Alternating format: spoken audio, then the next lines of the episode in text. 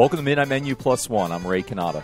And I'm Margot Moss. Midnight Menu Plus One is a food lifestyle show on the podcast network, itsneworleans.com. Brought to us tonight by Petite Pet Care. While you're at work or on vacation, you don't have to board your pet. He can stay in the comfort of his own home. For loving care when you're not there, Petite Pet Care. Find them at petitepetcare.com. Each week on Midnight Menu Plus One, Margot and I invite a member of New Orleans restaurant and food community to join us, and we invite them to bring along their own guest, a plus one. We never know who the plus one's going to be. Sometimes it's a friend, a neighbor, a family member, a fellow restaurant colleague. But our special guest tonight on Midnight Menu Plus One is a curator, cook, and culinary historian, Zella Palmer, the new program director of the Ray Charles Program in African American Material Culture at Dillard University.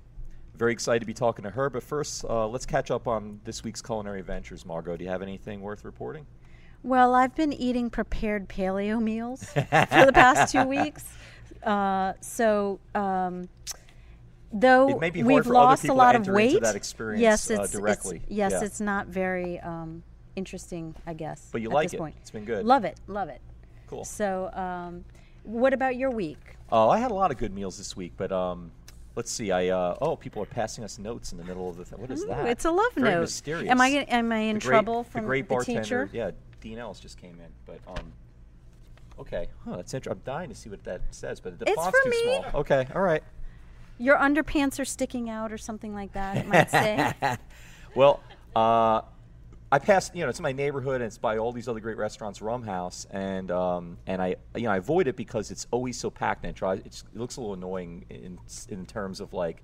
I hate having to wait for. I never wait for a table. I'll never do it. You know, it's Uh-huh. another great place to eat here, and you know we, we were looking for other places. They were all crowded. Went by and, and and shockingly on Sunday afternoon it wasn't as crowded as usual. It's very popular, and I went. I hadn't been in a couple of years, and it, I I think it's gotten. I mean it was always good, but I think it got like even a lot better. I, I had fantastic. I couldn't stop ordering. Like I had like four tacos, and I ate a big chunk of uh, my friend's nacho plate, which is amazing. The the duck duck goose was crazy good, and they have all these kind of really exotic meats for like tacos. You know, it's a little like Juan's in that way. It's got a lot of like strange things that that Mexican purists would get very upset about. But it's got um, the lamb.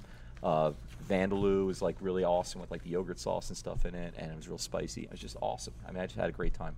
And then this morning, my wife and I went to um, the uh, what's it called, uh, Riccobono's Cafe on Panola, you know, Panola Street one, and it's just a little breakfast place, and it was fantastic. Well, that's much more exciting than my. Uh, Than your paleo? Yes. Well, no, I mean uh, that's kind of you know it's interesting. All right, well you know you're enjoying it so far. You're a couple weeks into it, right? Yes, my husband's lost 15 pounds. Fifteen pounds. Yeah. Oh man, that makes me want to reconsider. oh, okay, well, that's pretty amazing. Um, well, we also need to mention uh, Eat Fit Nola Dine Out. Um, this, this is still uh, this. We're still a week or two out from this. So when you dine out at participating Eat Fit Nola restaurants on Wednesday, August twentieth. For lunch or dinner, proceeds will benefit Eat Fit NOLA programs, including on site health screenings for restaurant staff, nutrition education and high school culinary programs, teaching gardens, community cooking demonstrations, all kinds of great stuff. So find out more about participating restaurants by clicking on the link on Midnight Menu Plus One's page uh, on itsneworleans.com or just go directly to eatfitnola.com. Well, I think it's time for our guests now. Uh, Z- yeah, Zella Palmer is, as we said, the new director of the Ray Charles program in African American material culture at Dillard University. And she is very interesting. She studied uh, formally in three different countries in Chicago and Toronto and Cuba. Can't wait to ask her about that. and um, and she's also uh, an expert in Southern foodways. And she's producing a new PBS show. Lots of great stuff. Can't wait to talk to uh, Zella, Mil- Zella, Zella Palmer. Yeah. Thank, Thank, you. so much for inviting me. It's such a pleasure to be here with you guys. Thank you for joining us tonight. Um, will you pronounce your last name for us? Because I think I know how to pronounce it. but- Sure. Um, well, my book is Zella Palmer Cuadra, but now I am Zella Palmer. okay. She, she told us we could call her Zella Palmer Yes. before the show. Maybe you missed that. I'm Yeah. And I was kind sorry. of glad Okay. 'cause I knew I couldn't roll my W or whatever I was Your supposed R. to roll in there. Yeah, something. one of the one of the one of the letters I couldn't roll. Oh. Um, so your book is under Palmer Cuadra. Mm-hmm. Yes, okay, ma'am. and um, I, I was going to ask you something else, but but since you brought that up, can you um, tell us a little bit about your book and when you wrote it and what what uh, what it's about?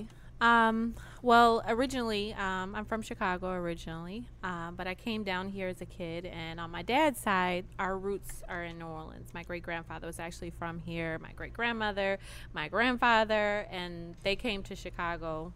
You know, through the train, like a lot of um, people during the Great Migration. So in Chicago, um, I grew up eating African American Creole and Latin American food but I traveled a lot to Cuba um, during my university years, and I got an internship, and eventually I was an exchange student at the University of Havana in Cuba. So when I came here after traveling through Latin America, backpacking like a lot of a lot of kids do during their university years, I just felt like New Orleans had a lot in common with Latin America as far as the architecture, the food, and the music. And at the time, I was doing my internship at the Southern Food and Beverage Museum under the leadership of Liz Williams. Yeah, we love her. She's on I love. Yeah, her. she's, she's great. my mentor. I just adore her. so, um, you know, I said, I, I said, what has there ever been a book done about Latin American, the history of Latin American cuisine in New Orleans? She said, no, Zella, you should write it. And I said, um, okay. so, you know, I started to do research and just started to really talk to a lot of Latin Americans who are from here. And I wanted to put it all together. And it's really started in uh, Edgar Sierra Jimenez's house. He's been a waiter at um, K. Paul's for about 25 years, has worked at Brennan's, has the funniest stories. I mean, this Bananas Foster story where, you know, he burns, almost burns the curtains in Brennan's. You know, it's just hilarious. And it's So really. he's the reason why they shut down. Yeah. well- and you know, it was just it was just an amazing experience and I really just started to go into people's homes and just be a curator basically, you know, and what I do and what I was trained for when I was studying at the University of Toronto, you know. So I just wanted for the Latin American community here to to tell tell their story basically, but through food, you know, because it always starts with food. So that's how it started. I wrote the book, and like three years before I got it published, you know, uh, Liz Williams said, "Have you got it published yet?" I said, "Nope, it's sitting right here on my laptop." And she called up University Press of Mississippi, and you know, they were looking for new authors, and bam, you know, what can I say? My book was published after that, so I'm really grateful to Liz and everyone who was in my book, you know, everyone who participated. I mean, everyone from every socioeconomic background. I also want to thank Hortensia Calvo at the Tulane Latin American Library. Um, she helped me a lot with the research and just really got me to understand what it means to be Latin American in New Orleans and growing up here from the 19th century to the present. So it was Wonderful. awesome. Yeah. Now, how did you get to the University of Havana? There's an, I, I've, have, I've never met anybody, I don't think, that has done formal study in Cuba. Because I would think that would be a little bit of a hurdle to. It get a was. I mean, visa it was there the or Clinton whatever. years, so um, it was kind of lax, you know. And I went through Berkeley, um, so I got to study over there, and you know, Were there a lot of It American students there? my group, we were licensed to go over there, so we got to study at the University of Havana. So it was How was long awesome. were you there? Um, we were there for about three months, if I'm not mistaken. Yeah, three months. Yeah. That so must have been really interesting. it was awesome. It was awesome, and it's, it's so many similarities between New Orleans and Cuba. It's insane. And you know, through my research, I found out that um, Antonio um, Maceo and Maximo Gomez, who were the um, basically the liberators in a way of Cuba, they actually lived in the Treme. You know, so that was interesting to find out. There's so Right. many Cuban Well- influences in New Orleans. well, New yeah, I mean, you know, the Cuban flag, the, uh, the modern one, flew for the first time in New Orleans before it did in Cuba, and there's a plaque to that on Poydras Street. Um, that yeah, I've met a lot of Cuban Americans here that don't even know that, but um, there's of course that long history of Cubans here that sort of now they've assimilated, and there's less maybe of a, a distinctive community of it. But what does it mean to be Latin American in New Orleans? What is that? Well, I mean, it's you know I, I I go back to Chef Adolfo Garcia, who is one of New Orleans' biggest Right. restaurateurs. You know, I, it's it's it's basically being Creole. You know, that's really what it um, amalgamates to. Because I mean, Creole is such a broad, you know, but it's it's being part of the larger community, but also maintaining your own culture. You know, so I think that's what Latin American in New Orleans means. I mean, it changes all the time, you know, but it's also assimilating into the mainstream. It really is the gumbo of America, really, you know. And I think when the gumbo of America, yeah, yeah, it really is, you know. And I'm I'm really proud to be here and and proud that New Orleans called me back, you know, because I mean, my family was here, you know, and I didn't know why, sometimes why huh. I was here. And my sister went to Xavier, you know, and so I would come down right. here when I was a teenager and visit her. So it was, it was awesome. Yeah. Yeah. Uh, uh, tell me, comment on this thing that I say to people, and it, it enrages some people and it interests other people. I'm not really sure I believe it, but I say it all right. the time. Um, I always say to folks when they're trying to get a handle, like my friends that have never been to New Orleans, I'm a, a Yankee originally, and I'll say like, well, you know, they'll, they'll they'll refer to this place as being Southern and so forth, and I always kind of try to correct them. I say, well. I mean, in a sense, but really, it's a lot closer. What I always say is it's a lot closer to like a mix between Havana and like uh, southern France or Italy. You know, it's sort of like a Mediterranean, kind of a rural Mediterranean culture mixed with like a Caribbean culture. And uh, what do you think about that statement? I absolutely agree. Um, Cristina Gruesz, uh, she wrote, I can't remember the name of the book right now, but she said that this was the Paris of Latin America. Mm. That New Orleans was the Paris of Latin America. I, Paris I, of Latin America. Yeah, and I c- I couldn't agree with her more. I mean, geographically, just where New Orleans is. And, you know, you got to think that this is a port city, you know. So when you look at port cities like New York or, you know, Charleston, I mean, you had a lot of influx of diversity, basically. Right. So when you look at where New Orleans is, I mean, it's right on the of right. you know Central America, Mexico, the Caribbean, Cuba. You know, it's right there, and there were there were a lot of Latinos who were coming here from different socioeconomic backgrounds who were contributing to what we call New Orleans, mm. you know, but they were kind of just pockets of community and they were here, then they left, and, you know, it just depended on what, what happened. But, you know, I'll, I'll go back to Rafael Delgadillo, who was my colleague at um, University of New Orleans. I mean, he went to University of New Orleans, but this New Orleans had the largest amount of Hispanic or Spanish newspapers in the 19th century, larger than New York. You know, really interesting. He, wow. Yeah, he contested, you know, some uh, scholars out there about that, and I think everyone should look him up. He has a great um, paper. His master's thesis was awesome about 19th century Latin American newspapers. Yeah. Huh.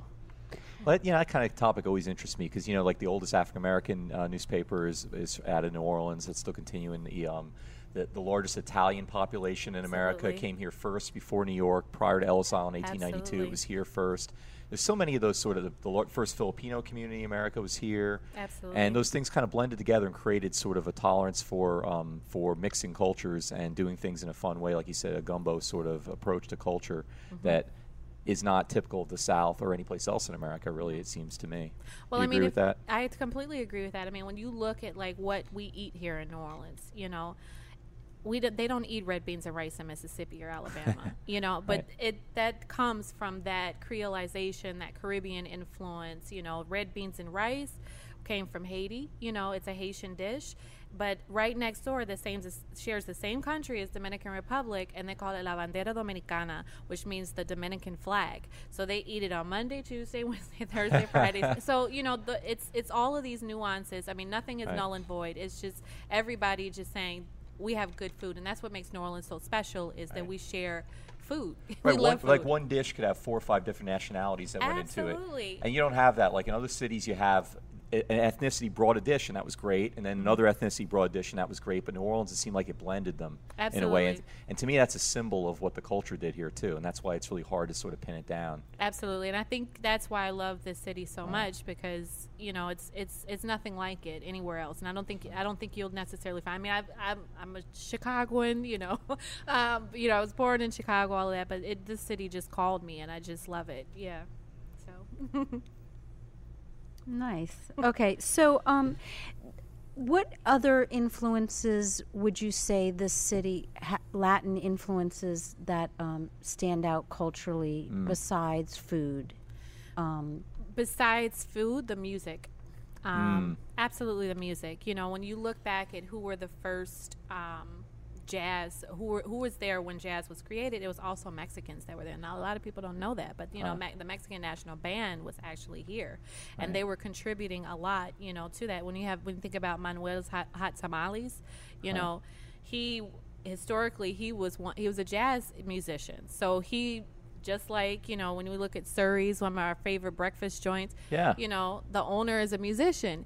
Musicians have to eat, you know, so a lot of times musicians cook, you know, and we look at like Alexei Marti, who is um, a, a popular Cuban percussionist here in New Orleans right now, and he's played for everyone. And in my book, you know, he talks about, you know, being just in around his musician colleagues and they're cooking creole food and he's cooking cuban food. And it's all you know it's the same thing. You know we love sports here. Cuba loves sports you know. Uh, we love cubans love food. New orleans loves food. New orleanians love food. So it's it's the same kind of culture the caribbean culture that i think you know makes new orleans special. And and to know the past you know and to respect the past because you don't see that in a lot of cities Well, speaking of the past, I I I would like to know a little bit about you. So I I uh, it makes sense uh, that you would. Uh, we're we're talking about all this, but I, I what, and, and that New Orleans is in your heart because you have deep connections to this to the area. But what drew you to um, combine food and and Latin American culture? And in the first place like what in your life Sure. I mean, I, like I said, I grew up in Chicago. Um, I grew up in South Side of Chicago, South Chicago, and all my friends were African American and Latin American. You know, um, and our family was, you know, combined. Um, I remember when my grandmother died. You know, my my sister's best friend. She made all the. She's Puerto Rican, and she made she made all the food for our family. So it was never you know, like you're this or you're that. Even though Chicago is a very seg- segregated city, but depending on your economic background, you live in the same neighborhood, you know? So, me going to high school, you know, in Chicago, it was like all of my friends were from everywhere, you know? I was eating, you know, matzo ball soup, you know I mean? And it was just normal and we were just friends, you know? And, but my passion was absolutely, you know, Latin American food and my own, you know, just family just cooking dinner on Sundays or whatever, you know, and I ended up just having lots of friends who, you know, were Puerto Rican or wherever, Mexican, and I would just uh, somehow end up in their kitchen and then, you know, I just I didn't want to go outside. I just wanted to be in the kitchen and listen to the stories, you know. So that really I think ingrained in me my love for food. And then by the time I got to my master's degree at the University of Toronto, I had the option, I had a lot of options as far as my internships.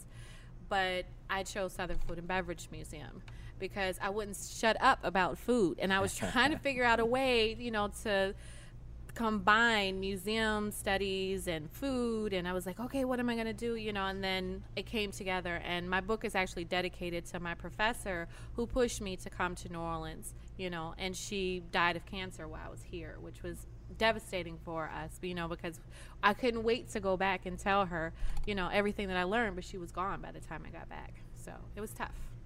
Mm-hmm. Well, I think it's time for our plus your plus one. We uh, we ask our special guest to uh, to bring a mystery guest, a plus one. We never know who it's going to be till they arrive, and we don't recognize you. So uh, tell us who you are, and uh, tell us what. Well, why don't you introduce your plus one? Tell us who she is and why you brought her. Well, that's my mom. Your mom. All right. and I love my mommy. um, but her name is Alice Palmer. She is um, a powerhouse, and she has encouraged me um, from the beginning. And I thank her for um, basically, you know, sending me all around the world because my parents, I think, are the biggest internationalists I've ever met in the world, and we had Wow. everyone living in the house. I mean, it, there was a couch for everyone, and you know, in the middle of the south side of Chicago, it was just crazy. I'll never forget when my dad brought the Swiss embassy on the middle of, of on a gr- on a bus, on a chartered bus, and all of these, you know, black people and Mexican people were like. Who the heck is that? and they're like, hello. so it was awesome. And I appreciate that for opening up the world to me and just traveling with me and taking me everywhere because they're the ones who really taught me to love every type of food, you know. So I was never picky because we were eating Indonesian, Ethiopian, whatever. Wow. Well, that's that's quite a resume. That's good to. That's you have a legacy here. That's great. Thank you. Yes, I'm the mother of an amazing young woman. I, I knew that she was smart, but I had never heard her in her professional capacity. So this is quite an eye opener and delightfully so. You mean till tonight? Tend to- Absolutely. Really? Yes, I have read the book, of course, but Yeah. I have never heard her expound like this. Well, it's exciting. And I can see now why she uh, was selected to head the uh, this new uh, project at uh, Dillard. So we're delighted right. to be here and to hopefully you will adopt us as uh, visiting New Orleanians or something such. so, are, are there others at home? Did you raise other uh, interesting Oh, people? yes, she of have brothers and sisters. Of course, of course, yes. Uh, my husband was the uh, chair of the Sister Cities Committee under the late Harold Washington. Ah. And so part of his work was to make relationships and to, um, so that meant traveling around. And as she said, and he's one of these umbrella people, he likes to bring everybody under the, the big tent.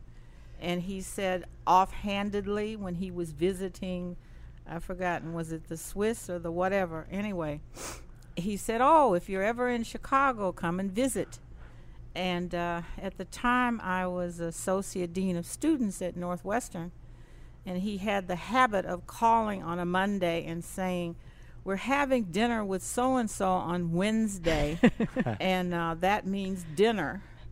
Uh, this time, he called and said, um, "They're coming for tea," and they did indeed have a bus.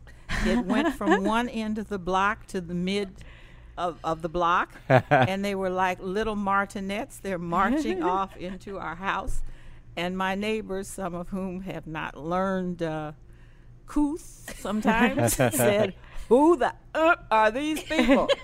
but there they were, and I have a delightful uh, set of um, lovely uh, dishes and beautiful, um, you know, ware from their visit.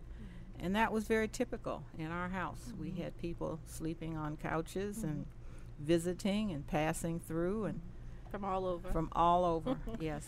Now, where where were you raised? I was raised up south in Indianapolis, Indiana. All right. Mm-hmm. yes. So Chicago is the big city from from there, huh? Yes, Yeah. it is indeed. Yeah. Yes. If you come that way, or you can go the other way and go to Detroit. Detroit was never of interest to our family. Sorry, Detroitans.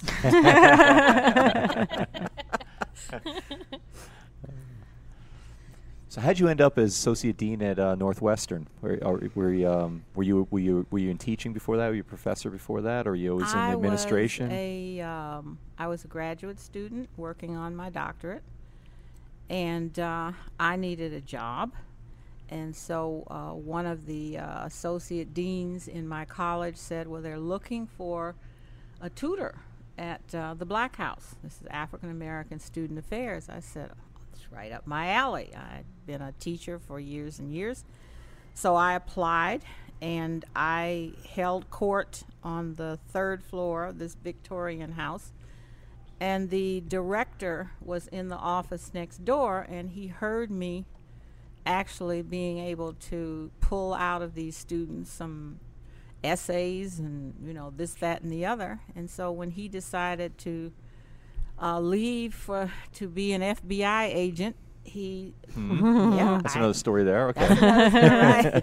He uh, recommended to the dean of students and the vice president for student affairs that I was the one. So that's how I got there. All right. Are you still doing that, or have you retired? Oh no, I've had many lives since then. And now you're enjoying New Orleans I uh, am with indeed. your daughter. I love it. Yes, I love the fluidity. Uh, Chicago, unfortunately, has become um, a bit rigid. Uh, you know, I'm sure you're aware of our social issues and so forth, and the intense poverty and all the other ills. And they have accumulated to such an extent that uh, Chicago, when when I came there in the 50s, wide-eyed and loving and going to uh, too young to be in these places, but going to listen to every jazz group I could find with my suitcase in hand, and my play cousin who also had no business in these places, but um, it's very different from the way it used to be. Now, who are some of the um, noteworthy jazz acts you saw back then in the Oh 50s my and 60s goodness. in Chicago? Um, you see Charlie Parker? I that's the one I did not. Uh, there used to be a uh, place called um, the Sutherland, and it had this curious. Uh, the the stage was in the middle of the round bar, and so Miles Davis would walk in, climb up on the bar, leap over onto the stage, turn his back, of course, on everybody, and just start blowing. um, I remember the day, uh, a Sunday, uh, Dinah Washington was in town. Wow. She always had an entourage, and she'd walk in dragging her fur coat on the ground, and she'd climb over and start singing. And the crowd, the group would sit over to the side and cheer for her. So, yeah, I, I saw lots and lots of folk. Now, well, music. Obviously, you enjoyed that those experiences, and Mm-hmm. did you have music growing up in your home with Oh my cooking God. and and I've been stealing Celebrating with- secretly their uh, vinyl for like ever. oh, your mom's staying with you now, and then she's going to see it. yeah. Are there any They any any locked stereo. doors in the, in the place? Yeah. Any rooms off limits? they had the best vinyl collection on the planet. They still do. And it's Yes, just it's yes. just crates and crates and I just remember them just dancing all night and you know the music and the meetings because they were always you know revolutionaries going to take over the world and I was just sitting For there good. just listening for good for good for good for positive things and you know just their stereo and you know the wine pouring and just strategizing and reading Nietzsche or whatever else they were doing you know So they were some eclectic artsy you know educated intellectuals I would say I have to say, when she was about five, um, I bought her a dollhouse, and we had it made especially for her. I, I love things like that.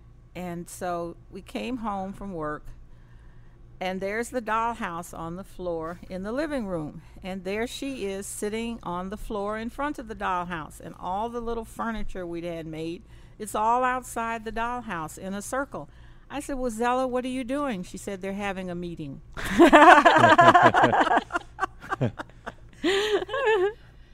and I think you know that's what I learned and just brought here is just kind of that grassroots you know organization because I think that's something that Chicago definitely has you know in everything you know we just organize you know New Orleans not as organized.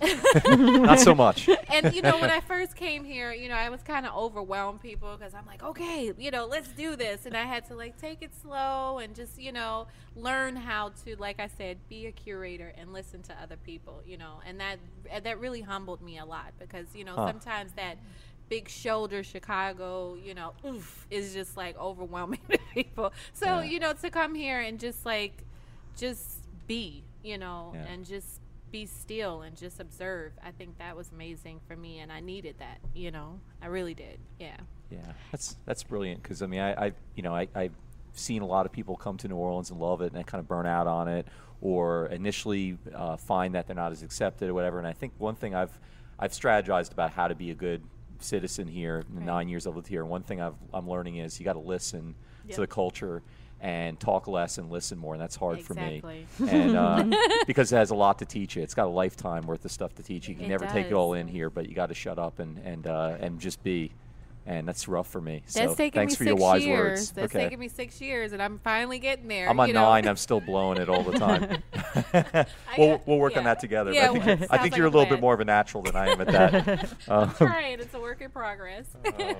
And have you found that people, um, you listen and you uh, are so respectful and, and, and learning about things, but do you find that people are um, inspired by that and you maybe can bring people together and get them to be a little more um, motivated than their I think natural? so. I mean, it, it started, you know, with me just really working in the community, you know, and just you know, just going to people's houses and just listening to them, you know, and I think that's why, you know, one of the things, one of the reasons why I was uh, got this position, that current position that I have now, um, because I know how to listen, perhaps, you know, and you know, it just, I don't know, I just want to be a part of something that's bigger than me, you know, and really follow what Ray Charles' original vision was, you know, and he loved the city. He wasn't he wasn't originally from New Orleans, but the, New Orleans made his sound. Yeah. But you know, this might be a good break for off the menu. This Yes, is where we, we- ask you oddball questions. We can get back to that because I have more questions Okay, about. sounds good. Um, but uh, so we there's the this is the point in the show where we ask y'all questions that you would not uh, hear typically hear on a job interview or you know at a uh, university if you're uh, so uh, it's a little off the beaten path. So my question for you, Zella, is if you were given unlimited funds to live in Cuba again for one year, but you could only have one sensory experience the whole time you were there, which would it be?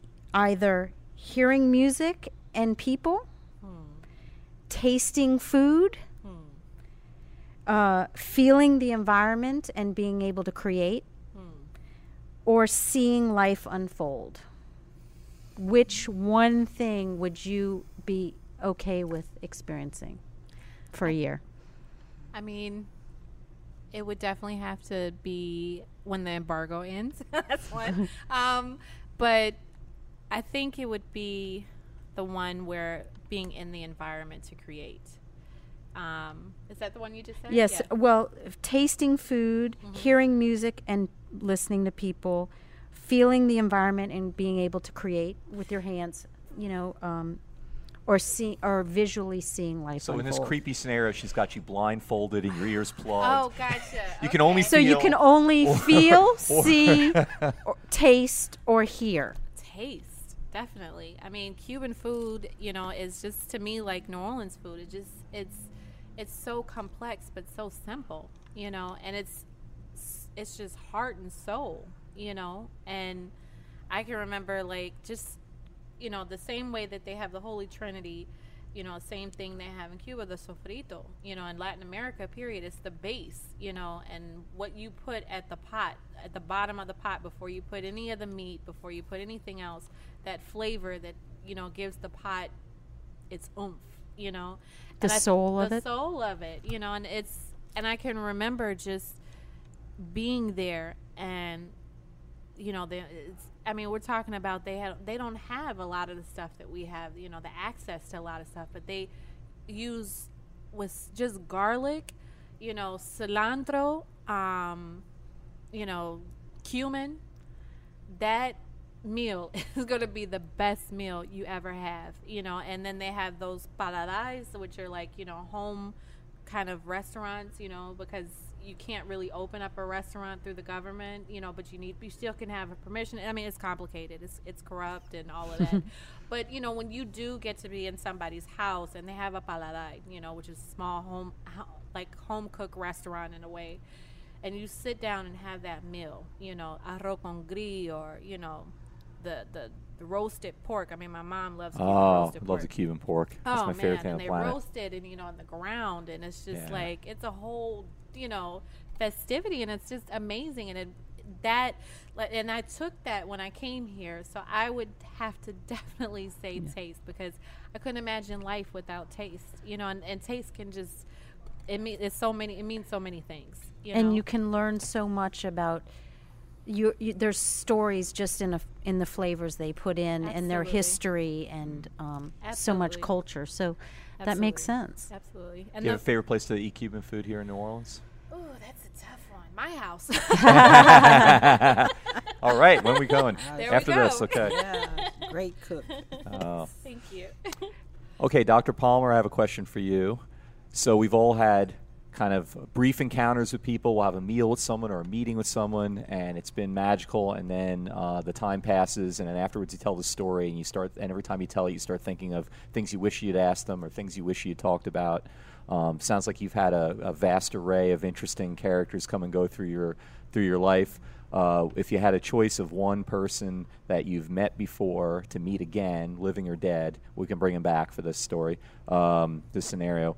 Uh, who would that be, and what would you talk about? Do you have any?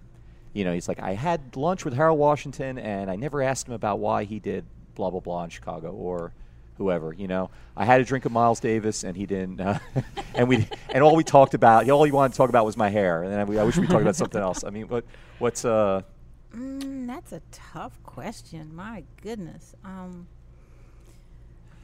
you don't have another question. That's it. You got to answer it. Gotta answer that. Well, what's the first thing that Oh. pops in your head? I mean, It doesn't. What pops into my head is just an array of people over many, many years. Um, I don't know. Probably, probably the students that I had, my Black House babies, who um, are extraordinary human beings now, who are interestingly in their forties, and have accomplished so much um, and have maintained their integrity and their creativity and all of that. And I stay in touch with a number of them, and they call periodically. And if I'm in Washington or whatever, or wherever they are, I get a chance to have dinner with them. well, tell tell us about I one. That. Just what first one that pops in your head? It's an interesting Mm-hmm. story about one of your ex students, or one of your ex residents at the well, Black House. I'm not close to him, but for example, uh, Harry Lennix, the actor, Huh. was one of the uh, young men who was very active. Um, the Black House was um, a refuge in some ways. It was a, a launching. It was lots of different things. Um, and he uh, he's an extraordinary human being. I have not seen Could you tell back then he was years. extraordinary? Oh, absolutely. Yeah. Absolutely. And he was very close to our um, assistant dean. And I remember him at his funeral. And, you know, he just, he came into his own uh, through there. And I was happy that uh, I was invited back to talk about the history of the Black House. Oh, when when did that happen? Oh, about a year or so ago. Oh, neat. so it's still operated and Oh yeah, it's still Same it's place, same name. same name? place, absolutely. Neat. And uh, I saw the um, uh, number of the athletes who felt they were being um, mistreated, which they were at that time, and I'll never forget them. And these were all bright people, you know, smart people.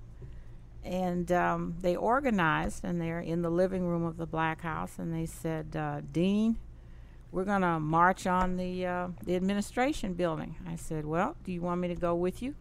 They said, "You'd go with me?" I said, "Of course." So uh, my predecessor had given me a wonderful bit of advice. He said, "Always tell the higher ups what you're going to do." So I picked up the phone. I You called the vice president, and uh, I knew his secretary well. I said, Irene, we're marching on you. She said, Fine, I'll clear the building. And we went over there, and this most articulate young man explained the circumstances, why they had organized.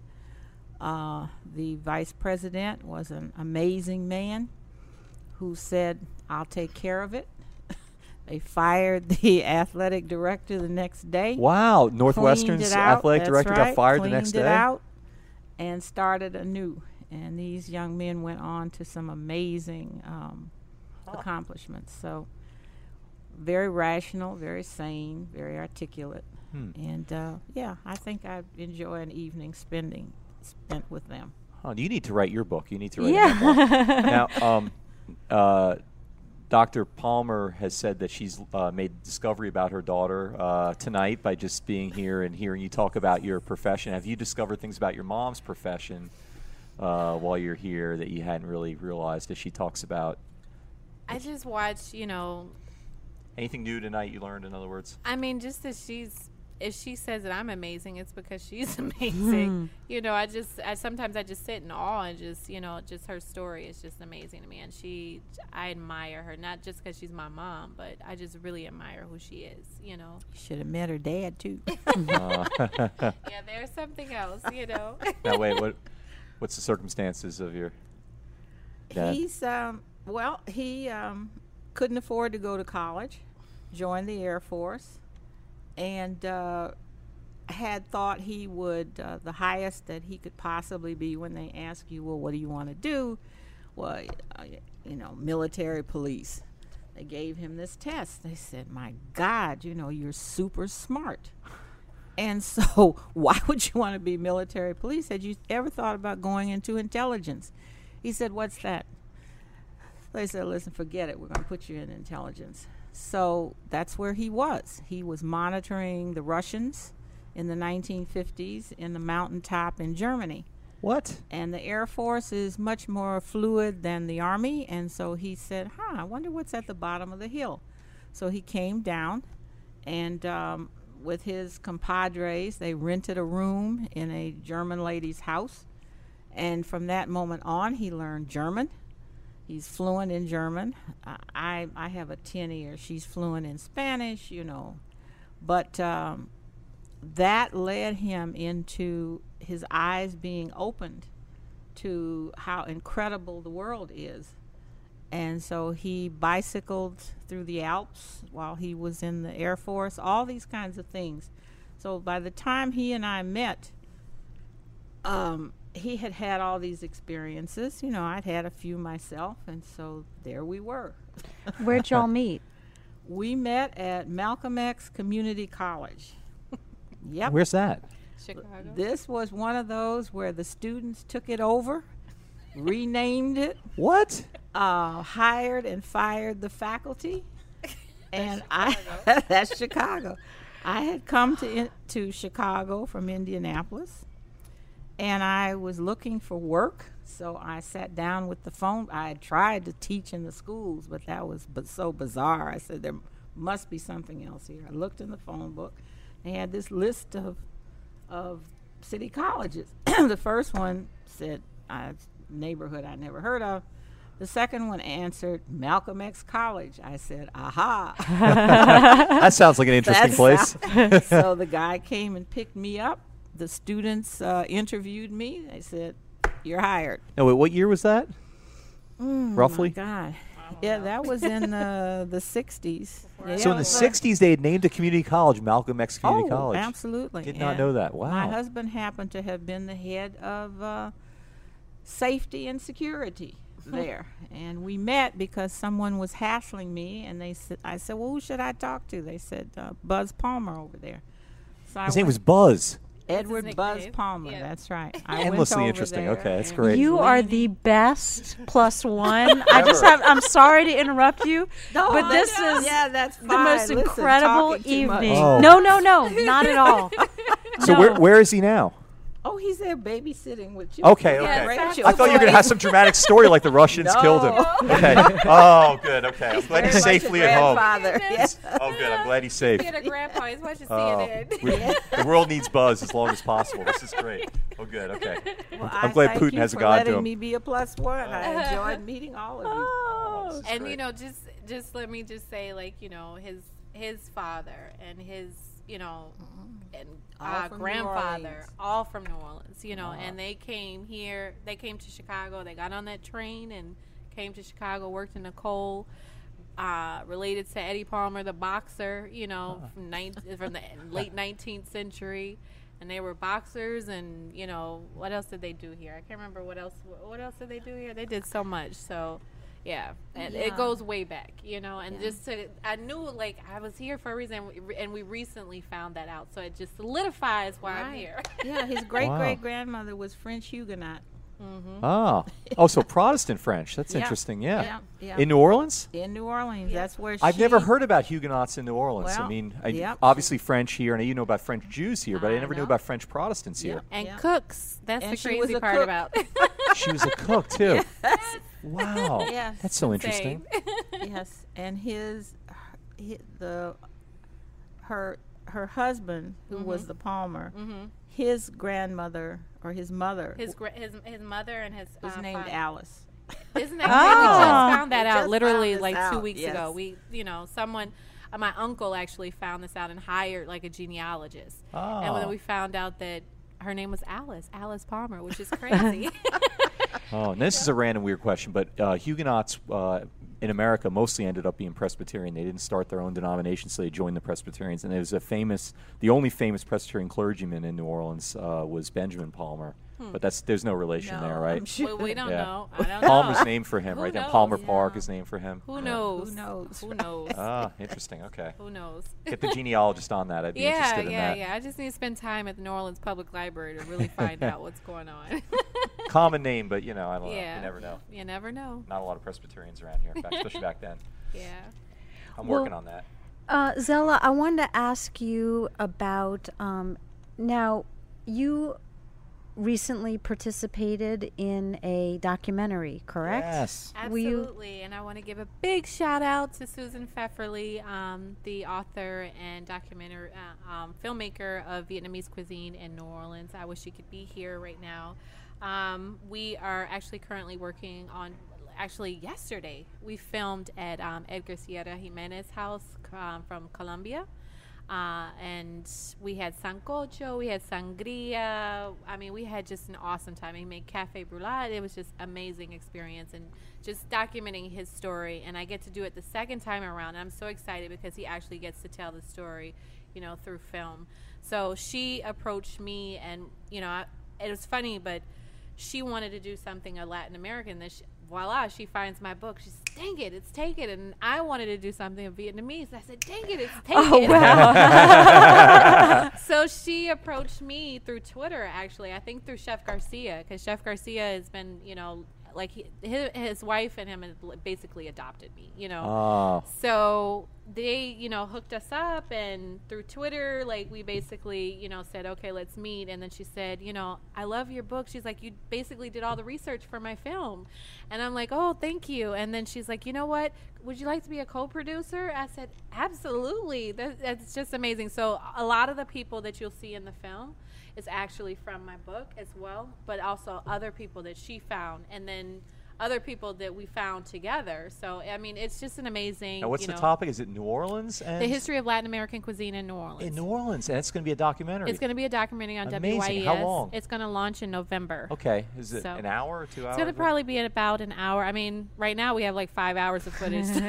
it's kind of crazy. We have to do a lot of editing. And Lenny Delbert, you know, who is uh, the videographer, the also uh, uh, the co-producer, he's been amazing. Now this is with totally as well. separate from like like Peggy Laborde's series of different ethnicities in New Orleans. Well, Peggy Orleans. Laborde actually, I think, knows about it. Okay, but it's not part of her. She's not narrating or anything like that. It's I not think she that- is narrating it. if Oh, I'm so not maybe it's in that series then. That's kind of cool because they have like Jews in New Orleans and Italians in New Orleans and so forth. Yeah, I, I, I'm not Lost sure. Don't quote me on Orleans. that, but I know that Su- Suzanne works, you know, closely with her, Yeah. and you know, she kind of. I mean, I've I have a lot of stuff going on right now with my position and you know all of that, but you know what I do is basically just you know suggest people, and we go to their houses, and I'm like.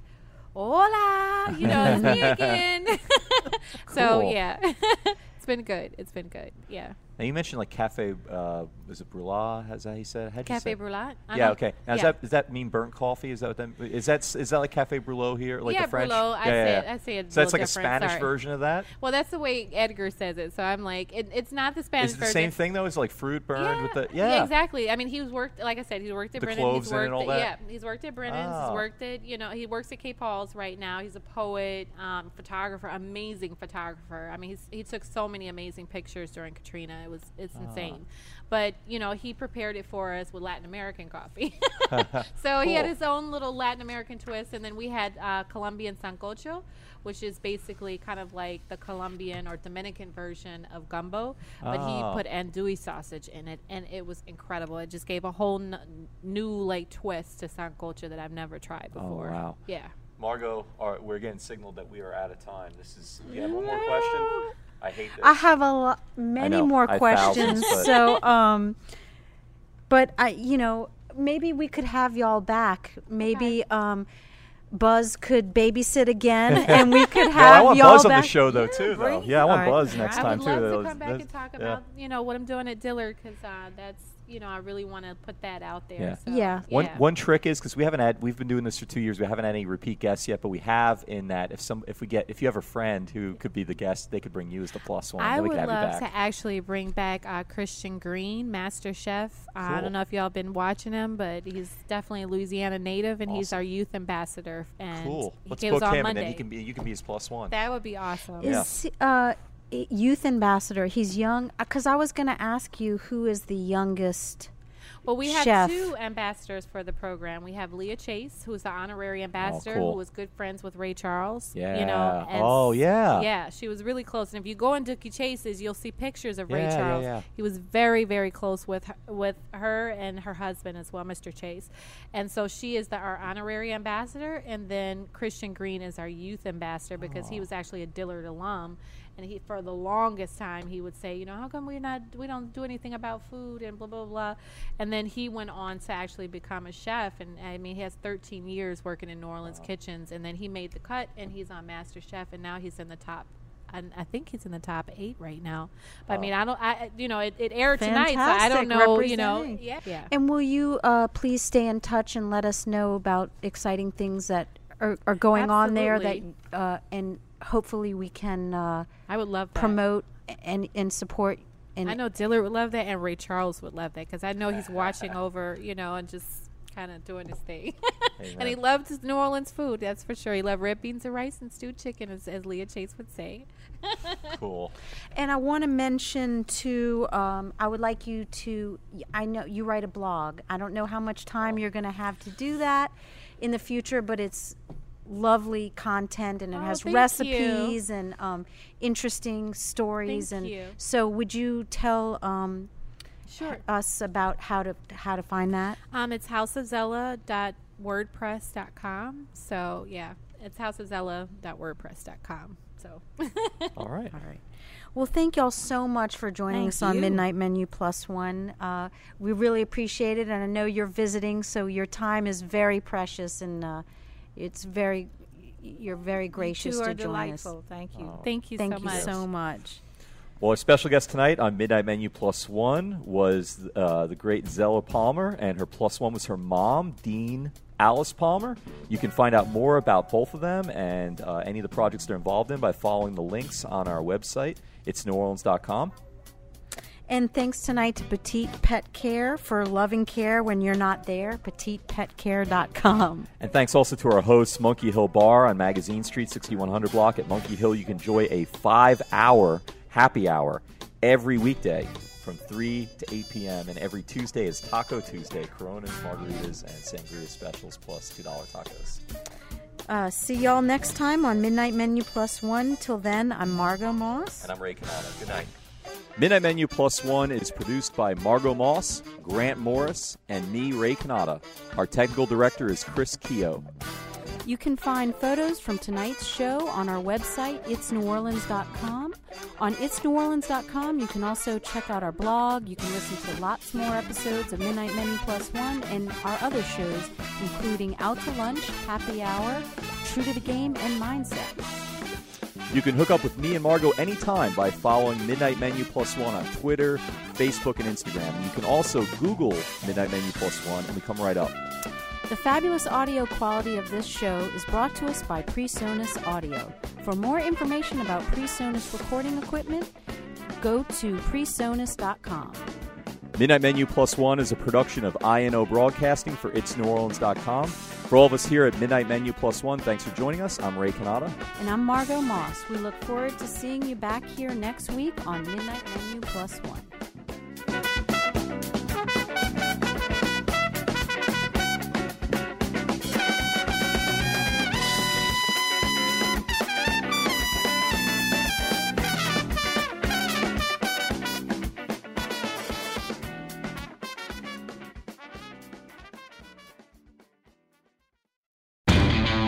Know Labor Day signals the unofficial end of summer, but not the end of your outdoor projects. Lowe's helps you do it right and helps you save with Labor Day deals throughout the store. Shop now and get two bags of Stay Green potty mix for $12. And keep your lawn looking neat and trim with a Craftsman 2 cycle 17 inch gas string trimmer now $20 off at just $119. Whatever's still on your to do list this Labor Day, do it right for less. Start with Lowe's. Offers valid through 828. Soil offer excludes Alaska and Hawaii, U.S. only.